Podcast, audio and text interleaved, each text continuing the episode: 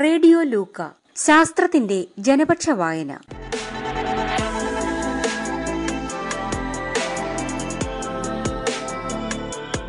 ജീവചരിത്ര novel അമ്മൂന്റെ സ്വന്തം Darwin.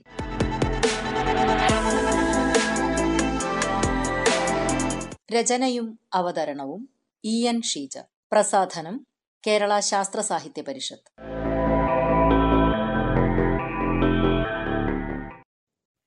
അമ്മുവിന്റെ സ്വന്തം Darwin അധ്യായം ഇരുപത്. സ്നേഹപൂർവം ചാൾസ്. ചാൾസ് ഇംഗ്ലണ്ടിൽ തിരിച്ചെത്തിയ ശേഷമുള്ള വിശേഷങ്ങൾ ഒന്നും അറിഞ്ഞില്ലല്ലോ എന്ന് അമ്മു ഓർത്തു. ചാൾസ് കത്തെഴുതുമെന്ന് വിചാരിച്ചത് വെറുതെയായി. ജോലി തിരക്കിനിടയിൽ മറന്നുപോയോ? അമ്മുവിന് നേരിയ നിരാശ തോന്നി. അവൾ അലസമായി മേശപ്പുറത്തെ പുസ്തകമെടുത്തു തുറന്നു.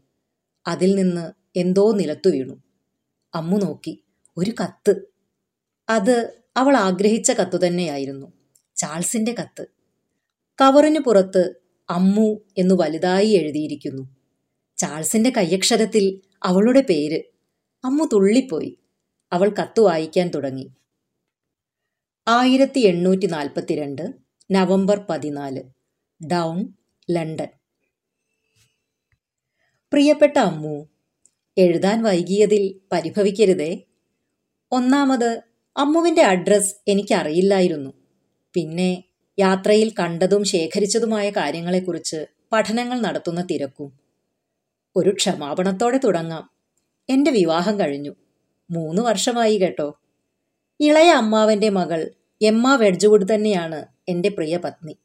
അമ്മുവിനെ ക്ഷണിക്കാൻ കഴിഞ്ഞില്ല. ക്ഷമിക്കണേ. വിവാഹം കഴിഞ്ഞ് കുറച്ചു കാലം ഞങ്ങൾ ലണ്ടനിൽ തന്നെ ആയിരുന്നു.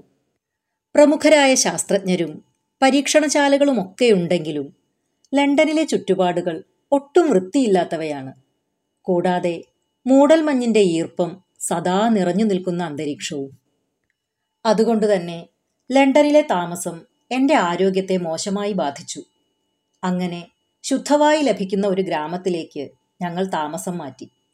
ഡൗൺ ലണ്ടനിൽ നിന്ന് അധികം ദൂരെയല്ലാത്ത ശാന്തമായ ഒരു ഗ്രാമം. ഡൗണിൽ വീട് വാങ്ങിച്ചു തന്നത് അച്ഛനാണ്. മനോഹരമായ ഒരു വീട്.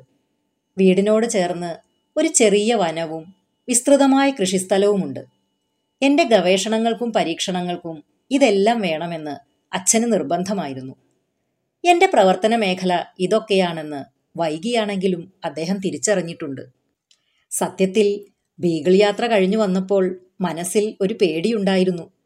ഏതെങ്കിലും ഒരു ഇടവകയിൽ വികാരിയാവാൻ അദ്ദേഹം ആവശ്യപ്പെടുമോ എന്ന്? ഇല്ല. ഞാൻ ഭാഗ്യവാനാണ്. ഒരുപാട് ചെലവേറിയ ഒരു യാത്ര കഴിഞ്ഞ് തിരിച്ചു വന്നിട്ടും ഒരു ഉദ്യോഗം സ്വീകരിക്കാൻ അച്ഛൻ എന്നോട് ആവശ്യപ്പെട്ടില്ല. മറിച്ച് മുഴുവൻ സമയവും ഗവേഷണത്തിൽ മുഴുകാൻ പ്രേരിപ്പിക്കുകയാണുണ്ടായത്.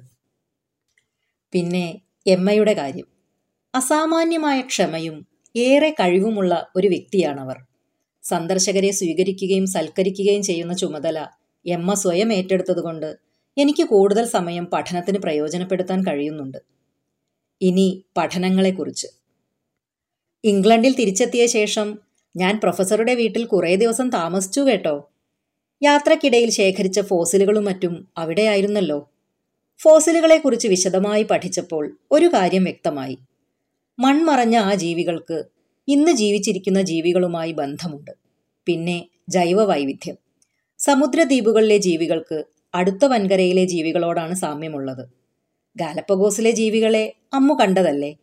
അവയ്ക്ക് തെക്കേ അമേരിക്കൻ വൻകരയിലെ ജന്തുജാലങ്ങളുമായാണ് സാമ്യം. കേപ്പവർദേ ദ്വീപിലെ ജീവികൾ ആഫ്രിക്കൻ ജന്തുജാലങ്ങളോടാണ് സാദൃശ്യം കാണിക്കുന്നത്. ജൈവ വൈവിധ്യത്തെക്കുറിച്ചുള്ള വസ്തുതകളും നിരീക്ഷണങ്ങളുമൊക്കെ ഞാൻ കുറിച്ചു വച്ചിട്ടുണ്ട് ഒരുപാട് വർഷങ്ങളിലൂടെ സമാഹരിച്ച വസ്തുതകളെല്ലാം ഉൾപ്പെടുത്താൻ ഒന്നിൽ കൂടുതൽ നോട്ട്ബുക്കുകൾ വേണ്ടി വന്നു. പിന്നെ ബീഗൾ യാത്രയിലെ അനുഭവങ്ങളും നിരീക്ഷണങ്ങളും എല്ലാം ചേർത്ത് ഒരു പുസ്തകം പ്രസിദ്ധപ്പെടുത്തി കേട്ടോ. Journal of the voyage of Beagle. ഈ പുസ്തകത്തിന് നല്ല സ്വീകാര്യത ലഭിച്ചുവെന്ന് എല്ലാവരും പറയുന്നു. ഒരു കാര്യം പറയാൻ മറന്നു. നമ്മുടെ ഗാലപ്പഗോസ് ഫിഞ്ചുകളെ ആയിടെ തന്നെ ഞാൻ ബ്രിട്ടീഷ് സുവോളജിക്കൽ സൊസൈറ്റിക്ക് സംഭാവന ചെയ്തിരുന്നു. ഇവയെല്ലാം ഫിഞ്ചുകളാണോ എന്ന എന്റെ സംശയം തിരുത്തിയത് പക്ഷിശാസ്ത്രജ്ഞനായ ജോൺ ഗോൾഡാണ്. വെറും ആറു ദിവസം കൊണ്ട് തന്നെ അദ്ദേഹം ഫിഞ്ചുകളിലെ പന്ത്രണ്ട് ജാതിയെയും വേർതിരിച്ചറിഞ്ഞ് നാമകരണം നടത്തി. പിന്നെയും ഒരുപാട് കാലം കഴിഞ്ഞാണ് ഇവയുടെ പ്രാധാന്യം ഞാൻ കണ്ടെത്തിയത്. അത് അമ്മുവിന് ഞാൻ നേരിട്ട് പറഞ്ഞു തരാം. ഈയിടെ ഒരു പുസ്തകം വായിച്ചു.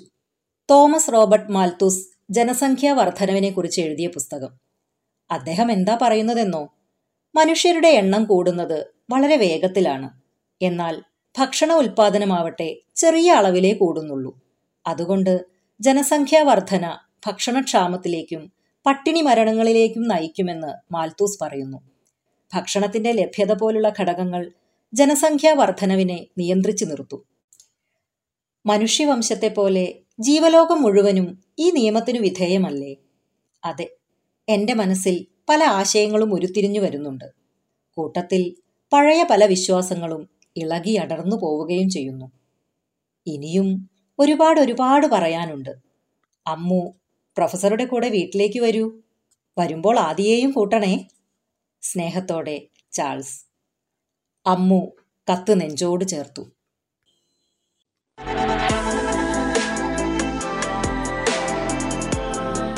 ജീവചരിത്ര നോവൽ അമ്മുവിന്റെ സ്വന്തം ഡാർവിൻ. രചനയും അവതരണവും ഇ എൻ ഷീജ പ്രസാധനം കേരള ശാസ്ത്ര സാഹിത്യ പരിഷത്ത്.